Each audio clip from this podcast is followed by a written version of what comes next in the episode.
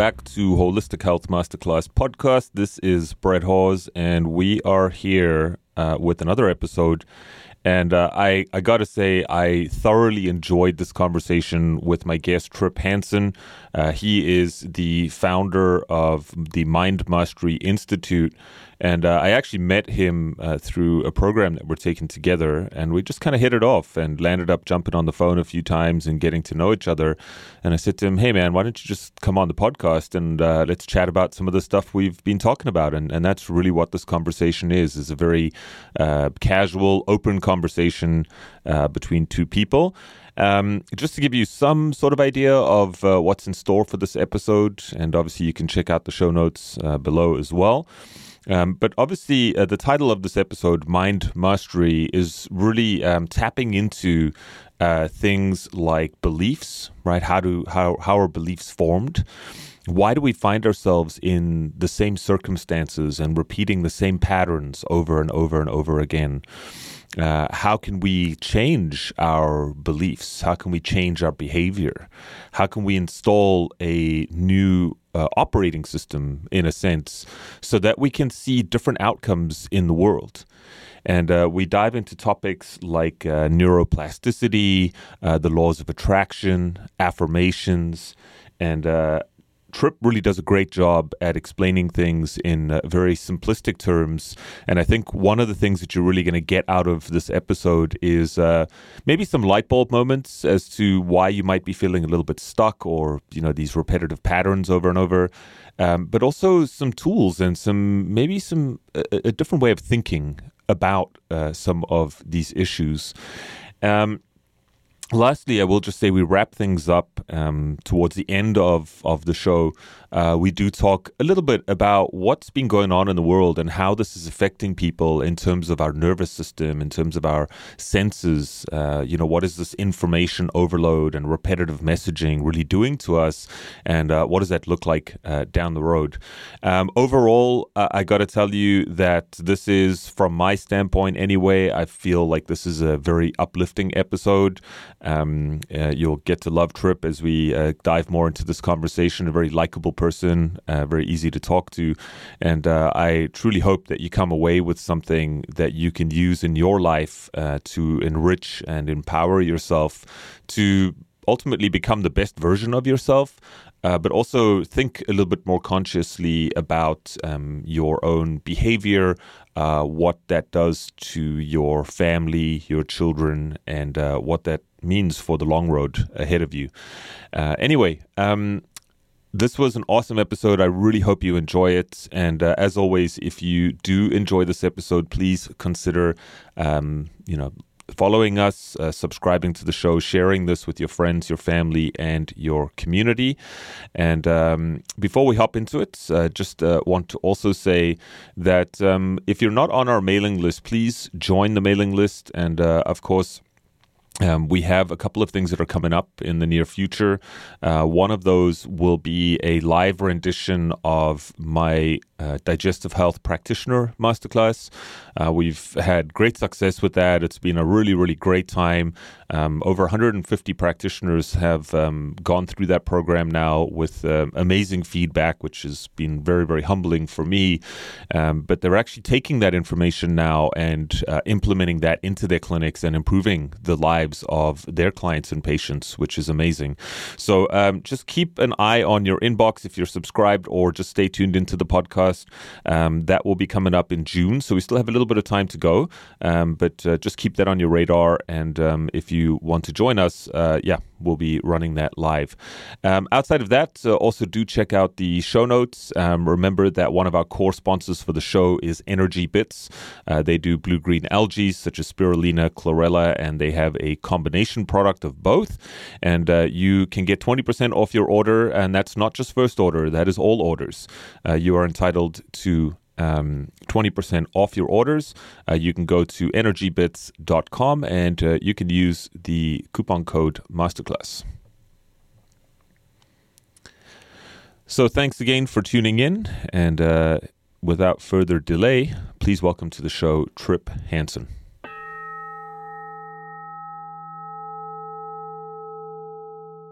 Hey, Trip, how's it going? Welcome to the show. Hello, Brett. I'm happy to be here. Thank you. Yeah, it's awesome. And you know, we've actually had a couple of conversations um, outside of this, and and I really I, I love your vibe. I love what you're up to, and um, I feel like I have I could just have a good free conversation with you, and that's why I invited you on the show to just basically let's just um, let's just have a chit chat for like an hour or so and uh, see where we land up. Um, I think the first starting point um, I always like to ask people is how how would you explain what you do um, to people, like in a nutshell, like your elevator pitch? Oh or... God, it's a market. It's a marketing question. Um, I never know how to answer this. I'll start there.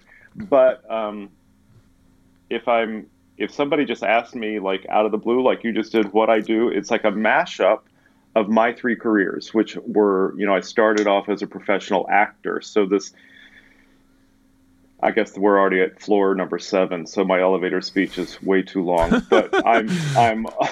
it's a podcast, I, so it's good. That's good. It's a very long, tall building. Um, so my mashup is as a performer, like understanding how to access other parts of ourselves, because that's mm. what actors have to do. Mm. And then I transitioned from acting to acupuncture. Um, I, I like to say I went through the A's in the uh, yellow pages first. Um, so with acupuncture, that was about creating sort of a shamanistic experience, which again is about transcending our normal waking selves. And then as I worked through 15 years of that career, it was like I saw patterns that kept occurring in the same people over and over. And I thought, there's something to this. There's something to the way we come at the world that evokes particular responses. And my uh, my original acting teacher used to say that we live in a, a very thin slice of the pie of what's possible, and all of the characters that we want to be are in that the rest of the pie. So I I started looking at my acupuncture clients through that lens of you're coming to me with the same neck issue, back issue, ankle issue over and over and over. Why is that? Why do you keep returning to this, or why has that become your weak link? Hmm. So then that sort of led me to my original love, even from childhood. I was fascinated by the placebo effect. That was the first thing I remember thinking about from the point of view that we may have some power, we just have to learn how to access it. Hmm. My aunt, I had an aunt who had a very serious autoimmune disease. I think I might have told you about this yeah, before, yeah, yeah. but scleroderma. And she, um, she was told she had six months to live when she was 23, and she outlived the rest of her family. So, how does that happen? Is that hmm. just hmm. determination? Mm. Is it personality, specific gifts in your personality? Is it just luck of the draw? So I, and then I became interested in how our mind can affect. You know, I remember reading early on, I guess it was Norman Cousins who wrote that first book called The Anatomy of an Illness mm. about putting on all the comedy shows and laughing himself, quote unquote, well. So neurochemistry started peeking at, you know, knocking at my subconscious mind or my, and then my conscious mind. And I thought, how does the brain, where, where's the brain in all of this? Do we have any, can we have any effect? So that's my career. That's, that's my elevator speech. Ding. We're at the basement.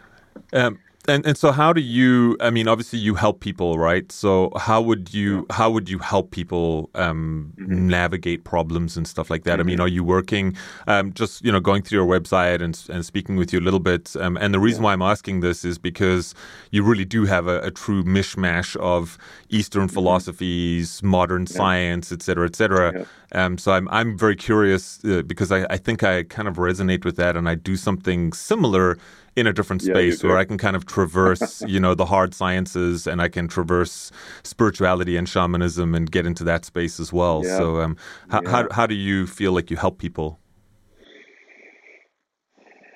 I think I think one of the the primary things that I find myself doing, and this is sort of intuitive in a way, is that I find myself taking people to their own thought process. So, in other words, rather than me telling you how how to think or how to be or how to change, it's helping you shift into that observer mode and notice your thought patterns, and then starting to question, getting curious about how how are your thought patterns? Are they aligned with where you're saying you want to go? Do you find yourself repeating the same self-defeating patterns over and over? What's the conversation that's happening in here when you're doing that? And how do we begin to bring awareness, which is just to me like moving the spotlight over to stage left a little bit? Let's look at how you're operating internally before you take the first action, before you take that first step out the door or get out of bed. What are you telling yourself? So, one of the first things, like if I'm meeting somebody for the first time, one of the first things we'll talk about is what would the dream look like? What's the, the vision? The, the, what's your perfect day? And then the next question I ask is because they people can tell me. Usually it's like, well, I mean, sometimes you have to wind them up a little bit. sure. We're reluctant to admit what that vision really is, right? It's like, well, it sounds like pie in the sky. But what if it's not? What if I could wave a wand, magic happens, and you get what you want? What does that look like? And they tell me. And then the question after that is so what's the problem? If you know what you want, why why why isn't that happening? And that's what they have an easier time telling me. Huh, interesting. And yeah, it usually becomes like, oh well, I mean, come on, you know, I can't just wave my wave a wand and earn a million dollars. Why not? So what's in the way? Tell me what it is that's stopping that. And when I and when I get them involved in the argument, what I'm actually getting them to do is show me their subconscious programming. Right. Right. So do you feel um, you know, having said all of that, uh, you know, because we'll, I want to talk about beliefs and I want to talk about all of that stuff. But you know, what you just described is very, um, they, they have a term in Ayurveda, right? So in Vedic philosophy and Vedic medicine, yes, where yes. they talk about like from an emotional standpoint, anyway, you know, you distance yourself from the emotions so that you can observe them, and then you're not like mm. vested in it so much. You, you mm-hmm. know, you mm-hmm. create a bit of space. Yep. Is that the yep. same kind of the same kind of thing with the thought process? Yeah. Okay. Yeah, very much so. Uh, I think of awareness as the most important tool that I can share with somebody. If I can help somebody move into that observer mode, move into the chair that you begin to realize like if I can watch something, if I can see myself doing something, if I can watch myself thinking something, then that's not me because I'm watching it. I'm over here watching it. How it's not me anymore. And suddenly there is this realization that oh, that's occurring in me, but it's not me. It's a thing that I'm doing, but it's actually doing me. So once we get into the idea that you're having these thoughts on a habitual, automatic treadmill, yeah, then we can go like, oh, do I want to be on the treadmill right now? What if I could step off of it? What would happen if I could turn the machine off for a second and step off and get some space? And so, yeah, it's very much that distance, giving ourselves perspective, right? yeah, I, and I, I, I, guess also slowing slowing down a little bit, right? Because pe- people are just course. so in it the whole time that you can't see the forest for the trees at at uh, for the most part, anyway. Um, but you know, something um, that I wanted to ask you if so you know if this tape is playing over and over and over again right and i think um for you know i've i've certainly been there where you've got to break the cycle and you got to realize like holy smokes why do i constantly you know, like for me with with my father, for example, right? So anytime, yeah. you know, we don't have a good relationship, we've we've been apart for many many years. He lives on the other side of the world, and anytime that conversation comes up, like I feel myself getting a certain way, right? And I've had to work right. really hard on that to sort of exactly. say, yeah. why do you yeah. feel like that? Why do you think this? Like, and I've had to sort of like pull myself away from that and go, listen, you know, you can't you can't keep thinking the same thing over and over and over again. Like it's right. been how many years and uh, all of this sort of stuff. So you know, you have to like reprogram yourself in a sense, which which we'll get around to. But where do these um, where do these these thought patterns and beliefs where do these originate from like how do how do we get stuck on the tape i guess or the treadmill is is what i want to is what i'm really getting at here that's that's such a great question and i think i think this is at the root of why I'm doing what I'm doing because like you, I I didn't get here because I ascended from heaven with, you know, knowledge. I got here but through the hard knocks of like what the actual do I keep doing the same things for? Why do I keep getting into the same bad relationship? Why do I keep almost getting the gig that I think is going to change my life. Why can't I break through? You know, all of these questions were what drove me, and it was really my um, it was the deep dive into neuroscience combined with my the the acupuncture world where I began to s- understand the function of the autonomic nervous system. That the two branches of the autonomic nervous system are determining so much of our experience. So I, I know you have an educated audience, so I won't wax on, but fundamentally, you know, if we're in that sympathetic fight or flight branch of our nervous system, which is what stress causes, right? Not meant to, we're not meant to live in there for 90% of the time. That's supposed to be the 10%. But in our culture today, we tend to live in there a, a lot more than 10%. We're, we spend so much time in the defense mode and you know you know what happens that's not where we make uh, conscious rational decisions that's where we're responding instinctively to things that we feel are threatening us on some level and are here to hurt us and we need to live to fight another day. So that when that system is in place we're not able to create. We're only able to react. And i think when we're when we're in reaction mode that's what we see. When we're habitually you know when when yeah. you're a kid when you have when you when we arrive when we splat out here on this planet brand new we've only got we have a billion or so brain cells but very few synaptic connections just the sort of the fundamentals to handle the physiological necessities right? But in those first five seven years they say that we develop a quadrillion synaptic connections. Wow. And that's where we've assembled we've made the associations like oh that eyebrow twitch is not good news. That smile feels good when they talk like this i feel uh and so we we're putting all of these subtle because we don't have language yet right so we're putting all of these nonverbal atmospheric cues together but we're we're assembling a persona in response to that because our fundamental nervous system knows that we need to belong in this tribe. This is how I'm going to survive. So we wrap ourselves into this group of people and they become our family, literally, but also conscientiously and sort of by choice because we want to survive. So I, that survival system is there from the very beginning. And then as we move out into the world, things either get affirmed or we have a chance to reconsider. But at the root, these early messages until we grow up and have to confront, like you were saying, like, why do I keep doing the same thing? Why am I still, every time he says that, I know I'm going to do it and I still do it and I can't stop myself. It's because those things are programmed and they're happening on autopilot. Because, as you know, the brain is a humongous energy suck it's the it's the most energy consumptive organ in our body. So it needs to very quickly decide whether something needs to be prioritized. And if it's going to be prioritized, it needs to go in the subconscious where it doesn't require re-examination every time we sh- every time we get to the doorknob, we don't have to go like, "Oh wait, how does this work again?" So the it's like doorknob, get through the door. That's going to be a we're putting that in the hopper. That'll just be autopilot. You don't ever have to think about it again. Tie your shoe, no problem. We got you covered. You can do that and chew gum at the same time.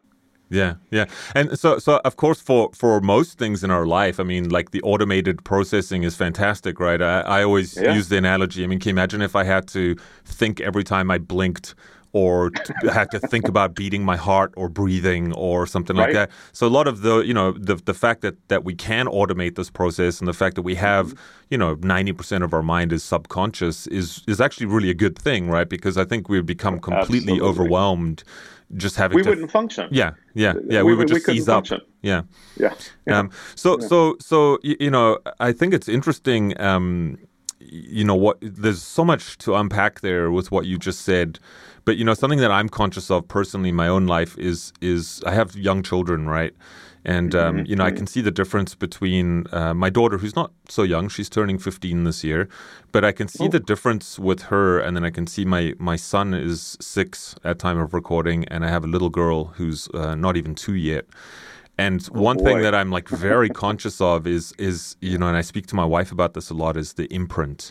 You know, what is that what is that impression? And it's exactly what you're talking about, right? It's that impression yeah. Yeah. and it's really hard you know, I'm not going to lie, it's really yeah, hard because yeah. they push your buttons. Um, obviously, kids uh-huh. are there to reflect, you know, your own um, shortcomings or personality or whatever it is. Here, right? I brought you a gift. right, and so, um, but but I'm very conscious of that because you know maybe to a fault almost where. I, I am concerned in some ways. I'm like, whoa, okay, you know, I need to be really careful about what I say and what I do and how I behave because they're going to be become that way too, or they're going to respond in a certain way. And I think for me, anyway, I, kind of overthink that sometimes because I look at, you know, what we've done historically and, um, you know, the mm-hmm. fact that we yeah. can adapt and the fact that we can be malleable in that sense um, yeah. is, is a good thing, you know. So it's not like if I get frustrated or upset in front of my kid, that's game over. Um, I, right. I, I, I, get that, right? right? Thankfully, thankfully. Right. But I wanted to, um, and the reason why I bring that up is, is you know, how many of these subconscious beliefs really stem from childhood? I have so much I want to say to you here, Brett. First of all, good on you. That kind of conscientious parenting, I think, is going to change our planet in the long haul, over the long haul these children are going to have a different consciousness about their emotional responses to things, their automatic responses to things that we didn't that we had to sort of figure out along the way. Nobody told me that I was having an automatic response. right. Right. Nobody said, "Oh, honey, I'm sorry. I had an automatic response based on my upbringing." and that I took it out on you, but that wasn't appropriate. Nobody said that to me. We were just all fisticuffs and fighting and mm-hmm. you know mm-hmm. getting through, right? So I believe that number one, children get here with their own journey to take. And it's not your journey, and it is not yours to figure out for them. They let's just get let's get woo for just a second. I believe they chose you on some level. I believe our souls I believe in, you know, past lives and future lives and that we're constantly evolving and energy doesn't change, it just rearranges itself and, and continues on.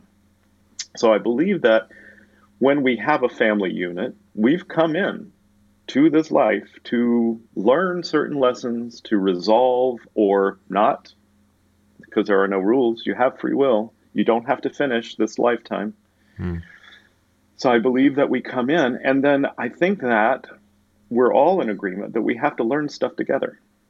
Mm. That is just the way we're, that's what planet Earth is for. I don't know that anybody gets through it 100% easy breezy.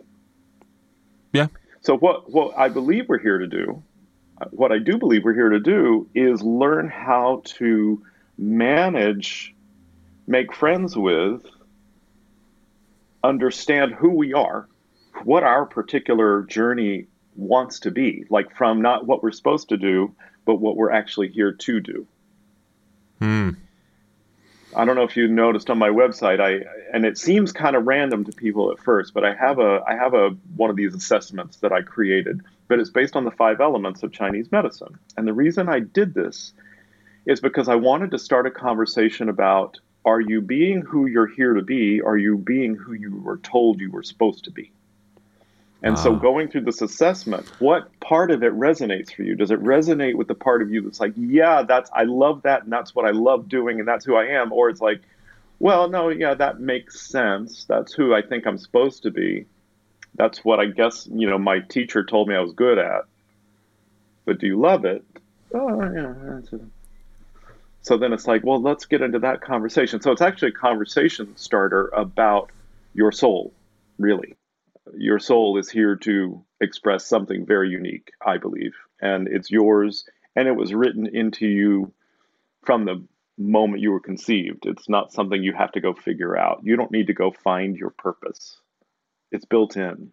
But we have so much that's kind of overriding that that it's a it can take a long time to get to. Yeah, you know, it um, reminds me of a of a beautiful story I learned through the indigenous people here in North America. Um, they they always spoke about the jewel inside of you, right? And uh, you have this. Everyone is born with this wonderful jewel, but uh, it's covered with rock and dirt and and Yep. and it's all crusted over. And uh, as you go through life, you chip away at the at the rock and the dirt, and you kind of see a little glimpse. Yeah, hopefully. Yeah. And you see a, Yeah. you see a little glimpse of the jewel, right? It starts shining, and then as you chip away a little bit more, and you keep chipping away, eventually you see that jewel, and that's really what I feel anyway. I, I feel it's a great analogy Mm. for that. It's a the spiritual journey, right? You, you know, as much as we can um, improve ourselves mentally, emotionally, um, physically, I really, you know, I, I always it always reminds me of that spiritual journey and really finding your your true purpose um, in life, whatever that might be.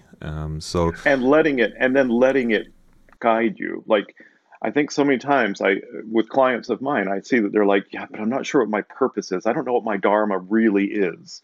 And it's like that's how to stay disconnected from it. You can't like grab at your dharma. You can't grab at your purpose. You have to let it come to you and you have to let it come through you in order to really let it fly it's going to lead you and we we kind of feel this like i have to go get it i have to figure it out which is again looping back to what we were talking about earlier that to me is that that's that's your you're in the fight or flight relationship to your purpose. It's like i got to figure it out and that that response tells me that you're it, it represents some sort of threat or danger to you Yeah, well, I, I think there's also this innate, um, especially here in the Western world. You know, there's this sort of, um, I think it's like a product of society. Uh, I'm not sure, but it's like you got to go out there and do it right and assert your will and get after it and hustle and whatever else. And Yeah. I think when you get into the into the spiritual realms um, and personal development realms, a lot of it, at least from my personal experience, has actually been surrendering and and letting go and and providing that space to just be a, I, I guess, an empty vessel, if you will, um, for whatever it is to to move through you. You know, um, And that's such an anti ego way to be. And our Western culture is so ego driven. So, like, you need to accomplish, you need to go make this happen. You, you, you. And if you don't, you're failing. And if you're not keeping up with that when you haven't done as much as you should, so listen to my language. It's have to, need to, should, always, never. And it's this very universal, global sort of egocentric and I'm ultimately, I think, what pulls me, what calls me is that I'm wanting us to be more communal in our evolution. That I want to support you, Brett, because I love who you are and what you're representing in this world and how you speak of it in your language, and it moves me. I'm not going to, I don't want to compete with you. I want you to be Brett so I can go over here and be Trip and do what Trip does in his way. yeah, yeah. You know what I mean? I, to- I totally know what you mean, um, and yeah, I, I think uh, you know we could we could definitely um, dig into that a lot more. But I, I want to bring Yeah. us back on point um, a, a- little bit because uh, I don't know what it is, but I'm still this whole idea of, of childhood, you know, and, Yeah, and these yeah. childhood experiences being transposed onto adulthood, Mm-hmm. right? Uh, I- I mean, in your work that you do, do you feel like most people are just completely unaware that maybe their their uh, the way that they conduct themselves, their belief patterns, their thought patterns, whatever that is, do you feel like they're just completely unaware that they might actually be acting through the, the at the level of a five year old or a ten year old or whenever these experiences happen to us, and now we're just playing these different tapes over and over and over again Yeah. on a completely subconscious or unconscious level, I should say. Well, and just so in the world of neuroscience, unconscious and subconscious are often interchanged Okay, because that's okay. they are they are similar. Um, yeah, the the short answer is yes to everything you just said. Are are people unaware when they come to me? What I when they come to me, they're tending to notice certain current patterns. They're they're kind of caught onto like, yep, this is what I did the last time I was trying to make my dream and I quit and you know I, I have this pattern of quitting. I don't ever I don't quite finish or I get overwhelmed and I give up or I get lost in distraction. So they- they're aware of some current patterns. Oftentimes the first aha is when I say, tell me about this and tell me about what happened then. And tell me about when you were, where did you go to school and how did you, where did you grow up? And tell me about your family. And suddenly there'll be like a, oh my God, I just said that same sentence to you that I said over here. And that's one of the things that I, in my work, to keep it, I, I, I don't want to direct people. I'm not trying to direct you to how you need to be. I don't know. You're on your path. So, what I want to do is bring your awareness to patterns, your awareness to repetition that isn't serving you. And then the potential for creation of something that you haven't yet experienced. So, yes, people come to me totally unaware that it, no, I can't even say that. That's not fair.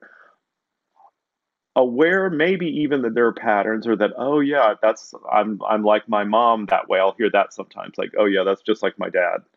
I find myself as I get older, I'm just like my parents. You know, I'll hear some of that, and that's the beginning of saying let's talk about that you know because if you can start to detach yourself in that same observer kind of way detach yourself from the story like is this the truth? Or is this just something you've learned and you've been acting from as if that's who you are quote unquote but what if that's not who you are? It's just a behavior that you learned at a certain time in your life. Right. Well, and you know that, that you you bring up something that I, I feel is so important for people because you know you hear about um, genetics, right? So genetic predispositions, and of course genetics are huge, right? So we, you know, I, I yeah. look a lot like my parents because of genetics, and I have certain characteristics and mannerisms and hair color right. and all that sort of stuff. right. Um, right. But but you know I find in my world anyway, a lot of people will say, oh you know, uh, my my mom and my grandmother both had diabetes, right? So therefore, I'm more I'm likely to get diabetes. And it's like, well, hang on a second. Do you actually have the genetic markers for diabetes, or did you just happen to learn how to cook? and how to live um, from your uh-huh. grandmother who taught your mother who now taught you and you just happen to be eating that type of diet which is maybe wrong for your for your genetics and therefore it's actually the epigenetics, the environment Correct. That is now kind of teeing you up to to develop that. But if you changed your environment, you would be less likely or maybe not even get diabetes at all. And so the reason why I bring that up is is you know how many of our um, how much does epigenetics and our environment keep us stuck in these mm-hmm. places, right? And, and and I'll just I'll just kind of preface this a little bit. You know, I left home when I was very young and so I was I just turned 18 I went to the military and that was it. And I never really lived at home again. Um, very very brief periods for a month or two here and there and then traveled all over the show and uh, happened to find myself in Canada. And what I what I when I look back on that um, I always think you know I I had a chance to reinvent myself to and unconsciously I was completely unaware of it. I wasn't attempting to reinvent myself or anything like that but it was it was like, oh, I don't have the old friends that I went to school with. I don't have right. the parents. I don't have the familiar road that I've been driving on for 20 years. None of these things right. are conditioning me. I'm just in a completely different environment and I get to be whoever I want. And so I you know, I, I wonder how many people oh. are stuck in their current patterns because of the environment that they're in and because of people telling them, you know, this is who you are. This is what you're supposed to be. This is what we 100%. do, you know. Yeah, um, that's how you are. Yeah. Haven't you ever? Has anybody ever said to you in a relationship like, "Oh, you know how you get? You mm. always get this way." Mm. Oh, I do. Is that the truth? Probably not. It's something that irritates you or you've noticed, and so you'd like to point that out to me. But people telling us that that's who we are is one of the. That's from the get go. Yeah. That's what happens when you don't have any opinions yet. And you know what, Brett, we're not so dissimilar. I left home when I was 17. I grew up in a pretty dysfunctional household and learned early on that I was going to make my own opportunities. And and I did. I was the I was the renegade in my tribe. And uh, I remember years, this is years ago now, but you bringing this up kind of reminded me there's a guy named John Bradshaw who wrote a book called Homecoming and in that book, he talked about every piece of the mobile is the family. Every everybody in a family is a different part of the mobile. And if one part of the mobile moves, it kind of starts rocking the whole mobile. and I always felt like I had to be that guy. Like I've got to get this organization to start thinking differently. Mm. Interesting, right? Yeah, I'm yeah. only just putting this together live and in person right here, right now. that I think I'm now fulfilling something that I started a long time ago by being the person in my tribe who was like, yeah, I'm not going to do things that way. No, I'm not going to go to that organized religion thing with you. No, I'm not going to, I don't want to do that. I'm going to go over here and I'm actually going to play music and I'm going to be this other kind of person. I'm going to be a, I don't know what. I'm going to go out on my own. So I think that's kind of a gift for some of us in a way, right? That we were, had the wherewithal. Maybe that's part of our genetics. Maybe that's the epigenetics of an environment that didn't feel so good that we're like, what I have that's genetic or at least in my persona is that I'm driven to go over there. But what it's doing is breaking patterns, and it's breaking them early enough that, um, for instance, my, you know, I have family members who lived in the, have lived in the same house for the last 47 years. And what's interesting is that I see some of them, they're older than me, and they're um, they're following the family lineage of disease patterns and degenerative situations, degeneration. Wow. Yeah. You know, and, and uh, w- without banging on about it, I mean, there's just uh, so much research now on epigenetics, you know, whether you want to talk about diet or environment, whether you're in the city, the country, the people you surround yourself with, et cetera, et cetera. Um, so I, I, don't think I want to belabor that point too much. Um, I wanted to shift gears a little bit because, you know, with all of this said, um, you know, obviously I want to work our way into how do we start breaking some of these patterns. And, and I think that one of the ways that, that a lot of people believe anyway in this world, um, certainly in my space, and I'm sure more so in your space, is this whole idea. You know, you watch movies uh, like The Secret, you know, for example, and it's just the laws of attraction. And if I just put affirmations all over the house and tell myself, you know, you, are gonna, you're losing weight, you're losing weight, you're losing weight, and if you just read them over and over, that somehow your body's just magically going to lose weight. Um, and of course, you can apply the same principle to any other thing that you're trying to change. So, um, yeah. what are, what are your thoughts on the laws of attraction, um, given the field that you're in? Woefully incomplete. I think I like that um, actually. Yeah, incomplete is is is good because we can't throw the whole thing out. You know, there's no because I think I think that, I mean quantum physics has shown us that like frequencies find each other. That's what happens when you change your TV channel and it picks up the other frequency, and suddenly we've gone from CNN to HGTV. Like that's how it works. There are so tuning into frequencies is a real thing. Um, however, at, let, us I want to go back to your affirmations because that's such a, a good one to me because that is what we're taught. Like put you know put I am rich, I am wealthy, I am wealthy beyond my any imagining. I have a million dollars in the bank. I re, I've read Think and Grow Rich 25 times. So why aren't you rich? Because that's the 10%. That's the 10% of our conscious mind that is being logical and linear and has a plan for how we're going to go about changing. But it doesn't touch the primitive brain, the critter brain, that does not use language as its first MO. It uses emotion and sensation and safety and familiarity as its criteria. So if if you want to be rich and you've never been rich before, to your subconscious, unconscious mind, that critter brain, that's actually dangerous. Because what you're telling me is you want me to be something I've never been. How do I know I'm going to survive that? Wow. What am I I can't do that. I can't we're not going to and so what that part of, the, of your brain will do is it will come out I always say it'll drag you back to the cave. It's going to go like come over here and sit with me. Let's have bonbons and watch Netflix because that's that'll feel good. Wow. So it stops. It literally stops you from moving ahead because change is dangerous to that part of the brain. So what we are actually doing in the work that I do is we're connecting the conscious choice part, the one that creates a plan and says, "What if I could have a million dollars? That would be interesting. I would like to make a lot more money." I wonder if I could do it. And then we, through a process, the, the other thing I want to say is that I, I'm very strategic. I, I sound like a woo nutty professor over here when I talk about this stuff, but I have, ve- but I'm also very process and strategy oriented when it comes to the work.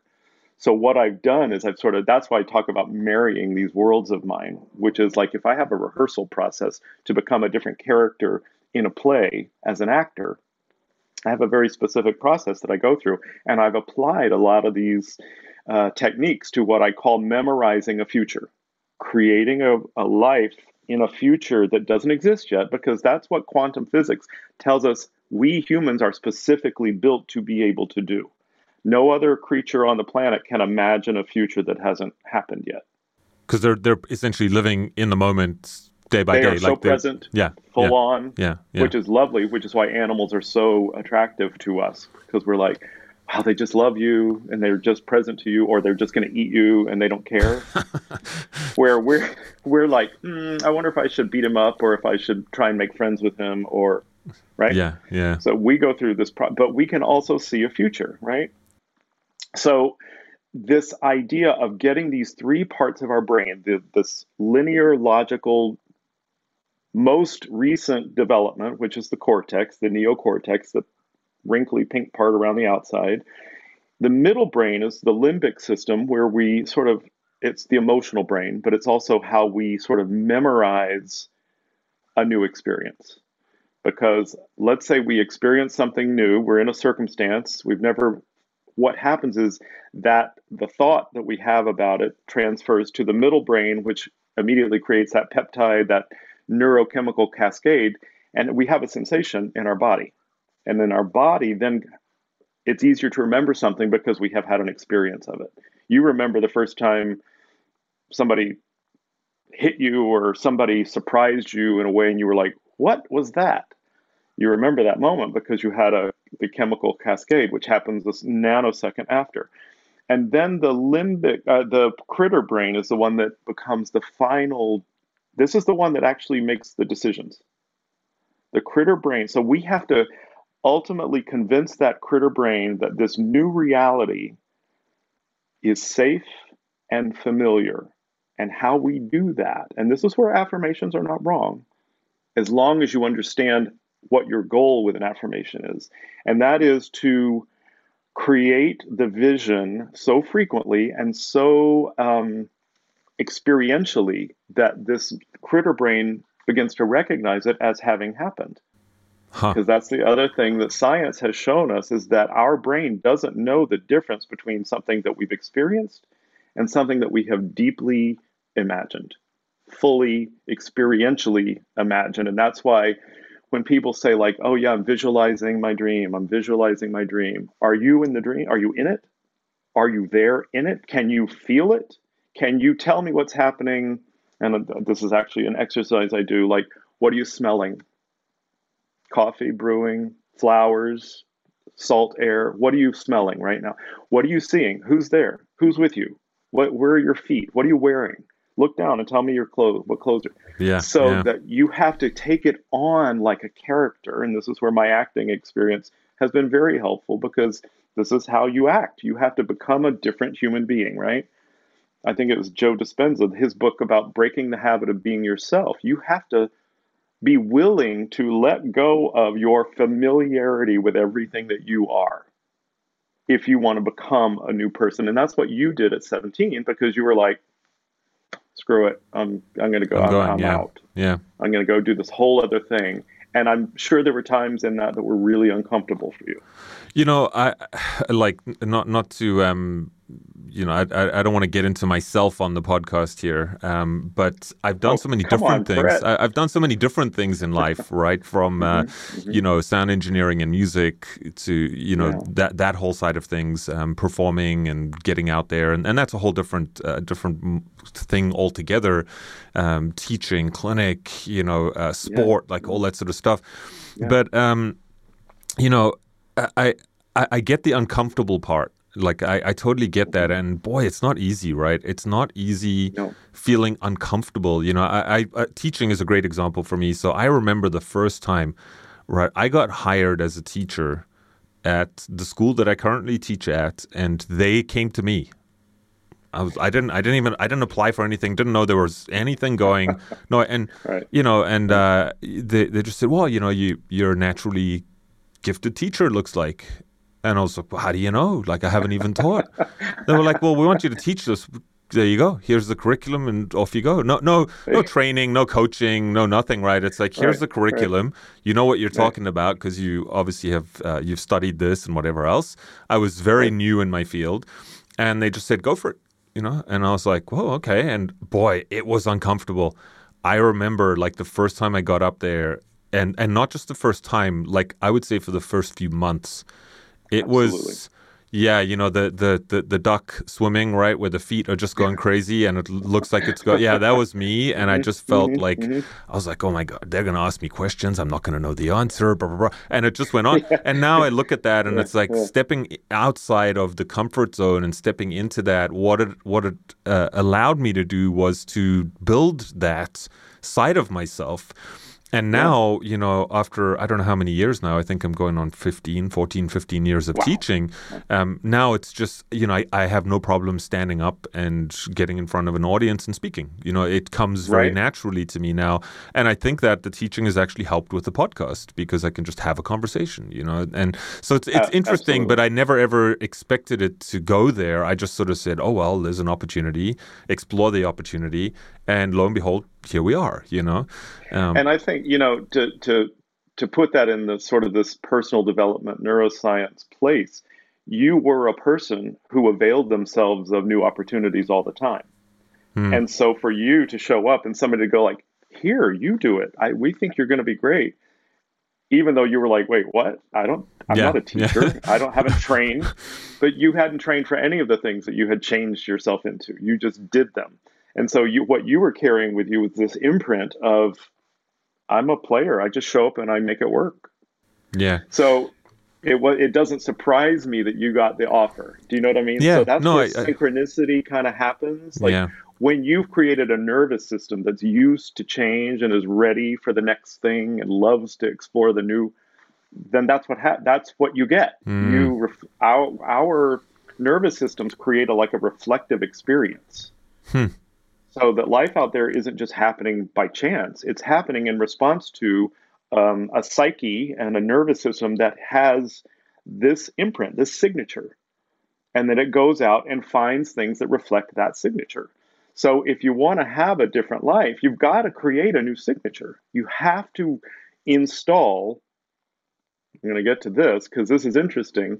You have to install a new signature by okay, you can you can have your affirmations if you want, but you also have to go much more deeply into using your the power of thought to design the life that from right where you are right now. I'm not saying it will be the perfect one forever and ever, amen. But I am saying it will be the perfect one from this place where you're sitting right now. So if from here today, Britt, you said to me, I want my podcast to uh, generate i don't know how many followers you have but if Sure. you wanted it to generate another 100000 followers Hmm. i'd say good so what's the problem Right. and we would start to dig out where your brain your automatic thinking is going like well i you know i don't really want to get into the trouble of creating all that marketing i don't know i you know i'll just but, but you would tell me Yeah. and I and so what we would do then is if that was really the goal, this this external linear conscious goal from the from the new part of the brain, the cortex, we would ex, we would invite you to have an experience with that. What would that create for you? What do you imagine that life meaning, feeling like? What would it mean about you? What would it mean about your business? What can you see happening as a result of that? And then we begin to repeat this vision and we basically again i said it before we create a safe container for that critter brain to go like oh oh yeah no i think we did this yesterday. I, i'm starting to recognize this. And your your subconscious mind starts going like they keep repeating this frequency recency intensity. If you keep and consistency if you keep doing those things over and over that same vision frequently intensely uh, consistently and recently, your brain starts going like, "Oh yeah, we just saw this. Oh, it's safe. Yeah, this is good. We know this." And suddenly, that signature can then start to go like, "Hey, universe, quantum soup." Let's bring in the things that match this because it's only going to bring in, you know, the reticular activating system. Only it has to sort out what we've decided is primary. I want a red car. So, oh my God, there are red cars everywhere. Yeah. You know, yeah, you so know, that, I, I, I love that. I love hearing that because I think it's so important for people, you know, j- just to kind of like distill a lot of that. We really have different options, right? We have we have choice, mm-hmm. and I think for a lot of us, because of that subconscious um, conditioning and programming and what have you mm-hmm. through the course of our life, we tend to keep playing that tape over, right? So the uh, the frequency, the consistency, the recency, the repetition, all that sort of stuff, and we yep. and it kind of keeps us stuck there, right? But what we can mm-hmm. do is we can actually, um, and this is something I want to, I really want to drill uh, drill home here is um, everything that you've just said also needs to be followed by action, right? And that's why affirmations don't work for a lot of people. Um, it's also why mindfulness is, you know, I, I, I, can I like mindfulness. I like the concept of mindfulness, but I can mindfully eat my McDonald's burger and sure and through the laws of attraction tell myself that I'm eating a kale salad and hopefully my body will um, you know respond in the I, right way um, you have to believe it for it to happen I don't know. You'd have to be pretty good hypnosis hypnotist to make that uh, leap. Right, but, yes. but, but, you know what I'm saying, though, right? Yeah, yeah. No, so, you're exactly right. Um, and and that's that's a delusion. This is a delusion, a marketing delusion of this law of attraction affirmation world. And bless them, I know they're up to good things. They mean mm-hmm. to create good changes in the world, but it's not the whole picture. Yeah. What you just said is that it, we have to be in action when I said earlier that this this chemical cascade that happens is so that your body has an experience, so that it can get memorized physiologically, not just here. It's not just happening in your head. And so sometimes, you know, my my website is called the Mind Mastery Institute, and every now and again I wish I'd called it something like the Body Mind Mastery Institute because it has to be, but that's too many letters. It has to be, a, um, you know, a full body experience and one of the things that I have my clients do is a walking meditation. Now, let me say this about mindfulness because this is what I think is important about mindfulness is that our brains are so busy that we can't focus.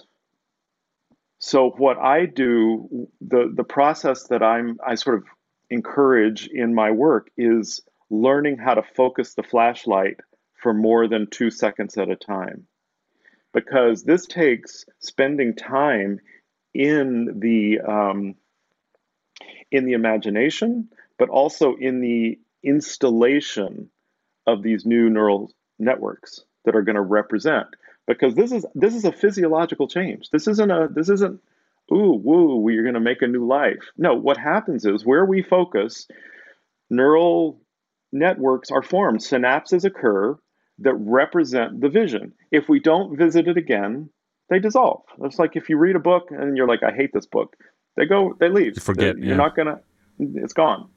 But if you repeat, and science says 67 days. So you were talking about three months of teaching. Yeah. Okay. Okay. It takes 67 days to form a new automation. And I say, I like to say a minimum of 67 because if something's really hard and you're really having a hard time accepting that you could have that thing, it might take a year. It might take 365 days. But if you continue to do it, at some point you will tip, you will tip over the top of the hill and you'll start rolling downhill with it. But it takes commitment to the process of creation. And one of the things that I have people do in my mindfulness work is I have them do walking meditations. I want you know, and I take it's a, a recording that I've created, but I walk them through the through the world. Go out into the world as this new being. Nobody's going to know but you. But you are this being out in the world. This is an acting exercise. You know, my acting teacher, Sandy Shurin, back in New York City, used to say, "Go out into the sidewalk as the character. Go to go get a haircut as the character." And you would, and you'd be like, yeah, that's interesting. I have a different thought process from this point of view, the way I'm looking at life from this character's point of view. So I'm using this in the same way. Like, you be the new version of you with this new signature and take yourself out into the world. So that's one of the things that's really critical to do. And then the one of the final things that I do in this in the course that I've created is that we we do a we literally break down your I call it the really um, your really big goal because I like saying RBG mm-hmm. for Ruth Bader Ginsburg. So I call it the RBG in honor of Ruth Bader Ginsburg, who was somebody who became way more than she ever thought she would be. So we create one really big goal that you're sort of working on through this process. And what I do is I teach you to break it down into the most minimum viable actions that you can take. And we all we do three a day. Three a day. From this list, you've created a list over a 48 hour period of probably dozens, if not hundreds, of things that you could do to move towards that goal. And today you're going to do three more. And tomorrow you're going to do three more. And you're going to do three more. And when you see those check marks happening, what happens in your brain, because your brain needs to win, we have to win. That's the other thing with affirmations when you're going, I'm, I'm, a, I'm, a, I'm, I'm a muscly, I'm a muscly Chippendale dancer.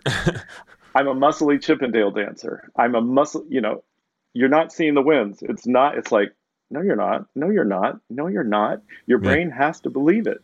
And when you start seeing check marks, when you start seeing these little wins that are signaling to you that something's happening in the ripples of the universe, that you're starting to move molecules around a scaffolding of this idea of something that you want to create, it's going to happen as long as you continue the practice. And so my work, I, I, was in five Broadway shows, and I know what it takes from day one of a rehearsal process to get to opening night and how arduous and how exhausting and how challenging that can be. But I, I encourage people to be in that kind of a physical process for the three months that we are working together so that they have that you're developing a process, a strategy, and a process for creation. And it it takes all of that to do it. Yeah, and I, I love that. You know, I really I find that so um, so empowering, right? Because I feel you know so many people are just just trapped um, just trapped and stuck yeah. with limiting beliefs and limiting patterns and stuff. I mean, you only have to go to the gym, right? I mean, 99% of people at the gym, like they're there every day. They don't change. Nothing happens, you know. Nothing happens. Um, and it's just because they're just that? doing the right. thing, you know. They're just going there and yep. it's like, oh, well, I did it today. Um, but, right. and, and, you know, on that note, um, I'll, I'll, just say uh, over the last few months, like I've, I've just gone through my own personal um, evolution and transformation. It's been quite a, quite a time, I got to tell you. Mm. And one of the things, you know, with pandemic and everything that's been going on, the gyms are being closed yeah. and they're being open. And I'm just not the kind of person that can work out at home. Like it just does not yes. work for me. I don't know what it is. My wife, totally different story. Wake up at seven o'clock in the morning, exercise for half an hour, boom, done, and off uh, with her day. And I'm like, I just can't do it. I have to go to the gym. So um, beginning of the pandemic, I was doing really good, and then the gyms closed down, and I was still working out at home for a little bit, and then it all went to hell, and stress levels yeah. went up, and everything kind of started mm-hmm. unraveling. And uh, now, you know, I went back to the gym because uh, they opened up, and everything kind of, um, you know, everything's changed. And this time, I approached it completely differently, and I said, you know, I, I don't want to just go to the gym. Like that's not what I'm doing here. I actually want to have a plan. And I want to have a plan that's made specifically for me. I want a personalized yeah. plan. And so I actually did a whole functional movement analysis, like taking into account all the injuries and the way that your body moves and all this sort of stuff. And now actually having other people in the fold to sort of say, okay, great. So these are the challenges that you have. This is, you know, range of motion issues with your shoulder. You know, your oh hips oh look gosh. a little tight, like you can't bend properly, blah, blah, blah. So what we're going to do is we're going to do restorative um, exercises first. And then once we've got more mobility and strength back, then we can start packing on weight.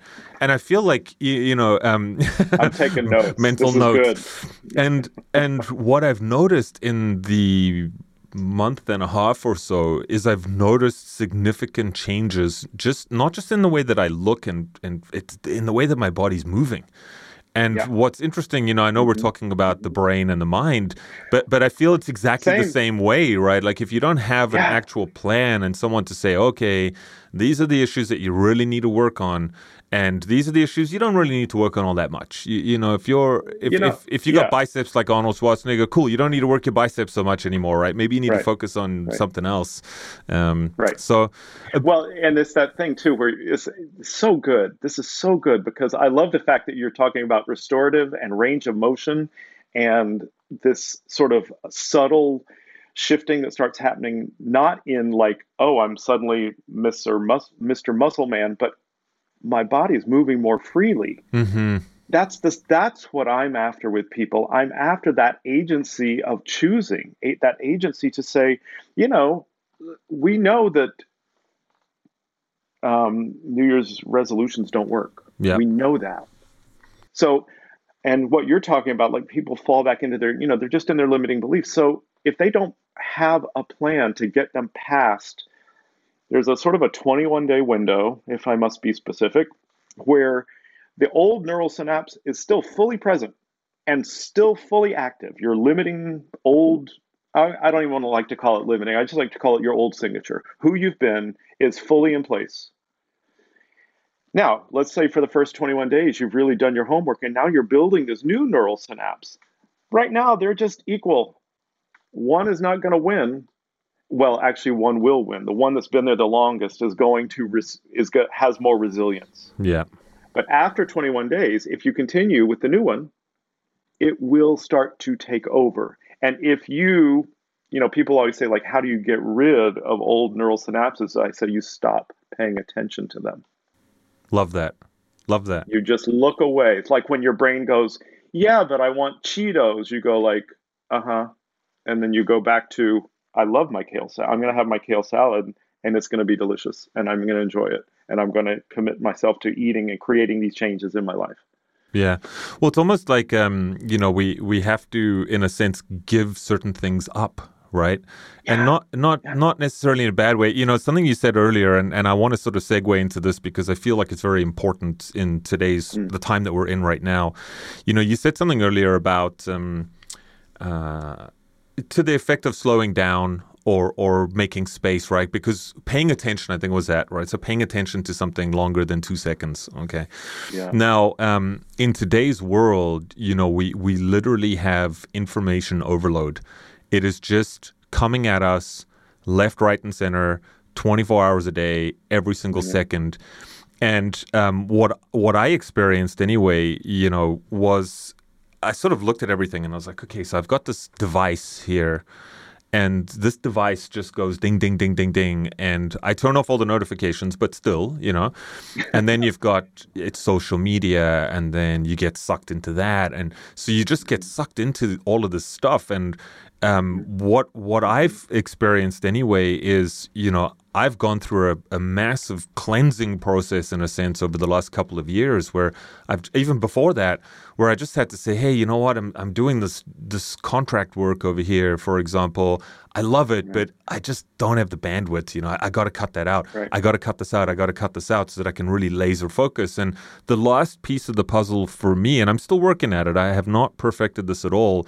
Is controlling how much information comes in through my senses because boy, it was scrambling me and causing me such severe stress and anxiety. And you know, you're just go on Twitter. Anyone listening to this, just go on Twitter for ten minutes if you want to get your heart rate up um, Yeah. and be be angry at the world. You know, and and so Yeah, yeah. I just wondered to myself, um, with the state of the world and everything that's going on, you know, what is this really doing? Um, to to people's nervous system and what is it doing to our Oh.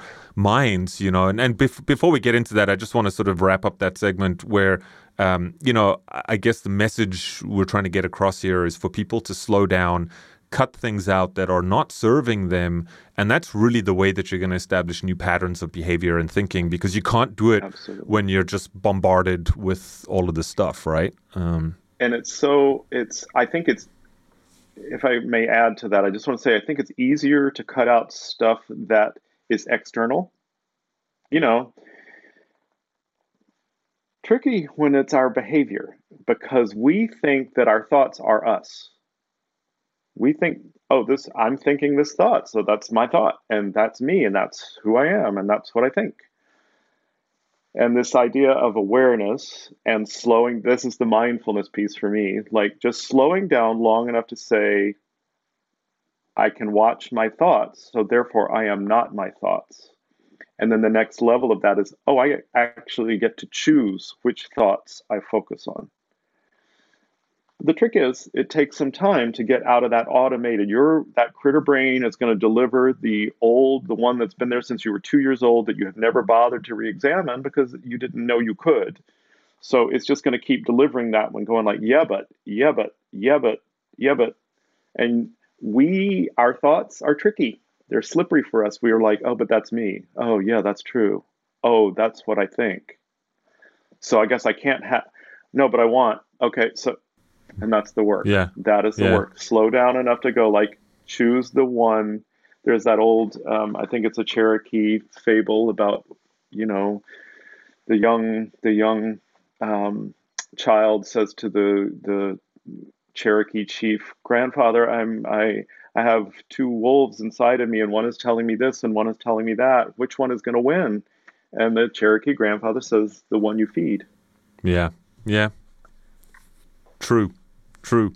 So it's so, about learning how to manage the feeding. Yeah, yeah, and I mean, hey, things take time, right? I mean, nothing's nothing's yeah. going to change um, overnight. That's for sure. Um, so coming back to, and, and I think I'll br- bring us into the close with all of this. You know, um, the, the, last couple of years has, I think, been traumatic um, for every single person on the planet um, no matter what your beliefs are or, or anything like that, uh, what side of the aisle, in air quotes, um, you you fall on.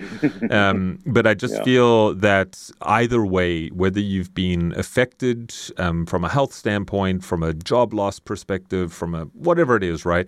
I, I don't think there's anyone in this world at this moment in time that has um, come out unscathed from what is going on and and what continues to happen. And I, I just, um, you know, as a person who works with the mind and nervous system and beliefs and all of that sort of stuff, what I'm seeing going on in the world right now is is combined with this information overload and uh, you know pro- propaganda, and I don't mean that just from one side. It's propaganda from all sides. You oh, know, we, we are involved in narrative warfare, um, information warfare, whatever you want to call it. And yep. um, you know, as I as I see more people, you know, we spoke about these belief patterns and how they form, right? And I just yep. I gotta wonder to myself, like, what is this repetitive messaging doing to us? You know, everything is coming through our senses, whether we're reading it, whether we're listening to the news, whatever that is, right? And now we are being, it's this r- repetitive messaging over and over and over and over again, and fear, fear, fear, fear, fear. And yes. you know, what is this doing to our nervous system? What is it doing to our beliefs? You know, how, how what? How, I mean, if you had a crystal ball, how would you think this would play out in the long run here? Uh, uh, if we don't choose to get our hands on it, it will kill us. Hmm. I'm not kidding. I, I don't mean that. I'm not speaking metaphorically. I'm speaking that this level of information deluge, fire hosing from both sides, forcing us, requiring us to choose a side and know what's right and know what's wrong and who were the enemy and who. That is a recipe for madness. Hmm. We're not, our nervous systems are not built to take in this much information. They're not. And we're certainly not on this planet to figure out our critter brain wants to figure out who the enemy is. Our cortex, the neocortex and the limbic system want to know where our tribe is and wants to find our community and embrace that. And if we don't, this planet of you know solitary individuals trying to figure out who's coming after them and who's going to get them and who's going to take their stuff recipe for early death. I think the level of stress, we know what stress does, you know what stress yeah. does to our yeah. to our bodies, to our physiology. Mm-hmm. Can't survive it. We're going to kill ourselves. We're going to end our lives if we don't learn how to create that distance, create some space for ourselves, find access to pleasure, find access to ease, find access to joy. And bl- there's a whole other Yeah. range of Yeah. emotions that we tend to ignore. You know, Yeah. we're back in the stress, anger, frustration, loss, guilt, terrible.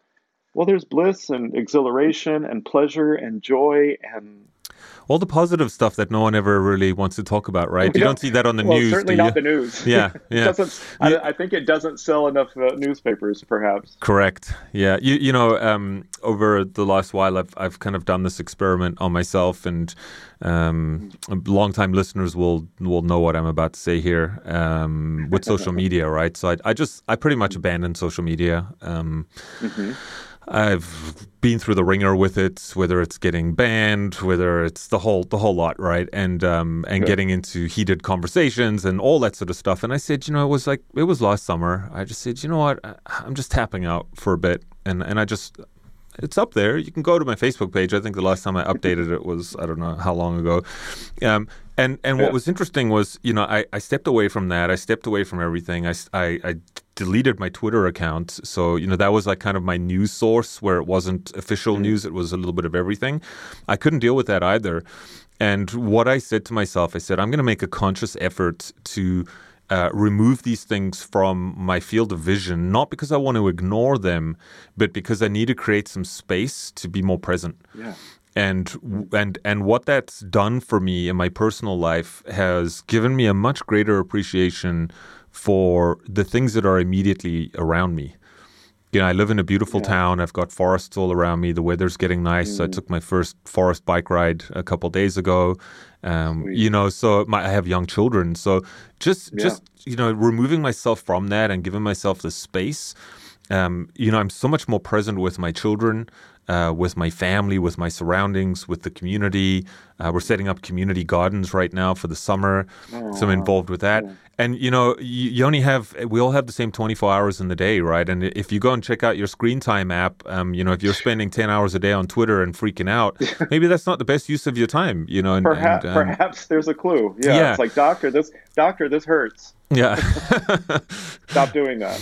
Yeah, Yeah. so I've I found that's really been helpful for me, and it's also um, you know just from a mental health perspective, but also from a focus perspective. I find that I'm much better able to focus at work, um, to accomplish some of the things that I'm really trying to do. Um, and uh, I don't know, hopefully for for people listening out there, um, that can help you as well if you start doing that sort of stuff. Um, I feel like there's this shift. I, I feel like there's a shift, and people are starting to kind of unplug from the fear-based messaging I, I hope I really hope you're right, and I, I I think you are. You know, for my my two years were that I I really got to watch how um, how fast I was running before the you know when we suddenly had to stop. It was like it was kind of like getting thrown off of a whirligig going really fast, right? It was like, wow, I don't even know what to do with all my energy. And in these two years, I've kind of examined like what is it that I would rather not have back in my life, Yeah. and it was kind of you know the break kind of built that in for us. Like, well, you don't have it, so you're giving it up anyway. So what if, what if we're just going to not have that for a while? And this, I really, I just hope you're right. I, I, I do see signs of people sort of moving back into the regular tempo and the Mhm, and the mhm. automatic and speeding up again and like traffic starting to get a little I, I live in the bay area of california so people Yeah. are starting to move back into that mode again like get out of my way i'm in a hurry and i'm important and you're like well and you got new for me is like instead of like using my old new yorker self like yeah i'll get out of your way in a minute i'm like i'm gonna get over a lane yeah come on by i'm in no ru- you know you go yeah, ahead yeah, I'm just to enjoy the journey. So I I hope you're right. I hope this pause, the I hope the upside of this pause is that we have considered what we need and what feels good to us. And that we're ready to make a habit, make make a life, you know, and what you just said about, you know, being more present with your kids and a community garden and being more involved with your community. This to me is you know, we've been we've been driven and this whole social media thing like mark you know the the complication is when you have a business that's online and you're trying to market a little bit and use use social media to say hey it's you know i have this thing that i think is valuable come and not get involved in the rest yeah, of it. Yeah. And but I, I also believe that each of us has to decide what success looks like for us. You just talked about your kids and being present and having, you know, feeling the, the, the joy of that and this sort of the satisfaction of being in the forest on your bike and taking time for you. I, you know, we, we got so before the two years, you know, the pre pre pre C, we got so we were all so like I got to be successful. I got to get to the next thing. I got to win. I got to get to that, and then when I get there, I'm going to go to the next thing, and then I'll be happy. And it was all based on when I get, then I'll be. And right now, I think we're starting to go like, what if I just be happy? Yeah. What if I just be Yeah. here and choose happiness now, and then live out of that? Well, yeah, not not be so focused on the destination, right, and actually enjoy the journey. Um because oh my God! yeah. Because there's not, you're never there. Yeah, we, I never, mean, we, we never. know this. Yeah. we know this, but that we've heard that all our lives. Like there's no there there, but it's there's really no there there. This is this is really it. This is this is it. Where you are right now. This is what you've got right now. Yeah. Well, Trip, I think that's a high note um, to end off on, and um, it was it was awesome to just hang out with you for a little bit and uh, shoot the breeze it, and find out what you Yep. do, and um, hopefully, you know, those of you listening out there, um, you know, we're we're really trying to. My mission nowadays, anyway, after a short break here, is just to try and you know I want to shift shift the conversation a little bit and. Um, you know, I've I've laid out laid out the plan. If you go back into the archives, I've delved into some of the dark stuff that we need to acknowledge, we need to face, we need to talk about. But um, I think you know, as as we move forward in time, we can't stay so fixated on these problems. Um, because ultimately, you know, if, if we're being scrambled, um, scrambled messaging, information overload, all that sort of stuff, ultimately we have to return to source um, and whatever that source is for you whether it's your higher self whether it's god whether it's a creator universal spirit whatever that is um, because that's really in the forest. yeah, exactly. Yeah, exactly. Right. I mean, ju- just that is the truth. Um, if you if you're looking for the truth, that is the truth. Um, everything Right. else is an, is a version of the truth or someone else's truth. And uh, so, thank you so much for carving out the time. Um, it was uh, it was fantastic. Thank you so much. And um, where can people? Yeah, where can people find? Um, I'll I'll throw some links in the show notes for you. Um, what was your website again? Trip for listeners. Mm-hmm. It's uh, mindmasteryinstitute.com. Okay, awesome. And uh, yeah, we'll put that in the show notes um, below. I appreciate Um, it, Brett. so uh, yeah, thanks so much. And um, you know, at some point we'll have you back on in the future. And um, Love it. I wish you nothing but the best. And um, Back at you. Back at you. all right, okay, You're thanks so much, guy. I, lo- I love what you're up to. Thanks, Okay, Brett. Awesome. Thanks so much.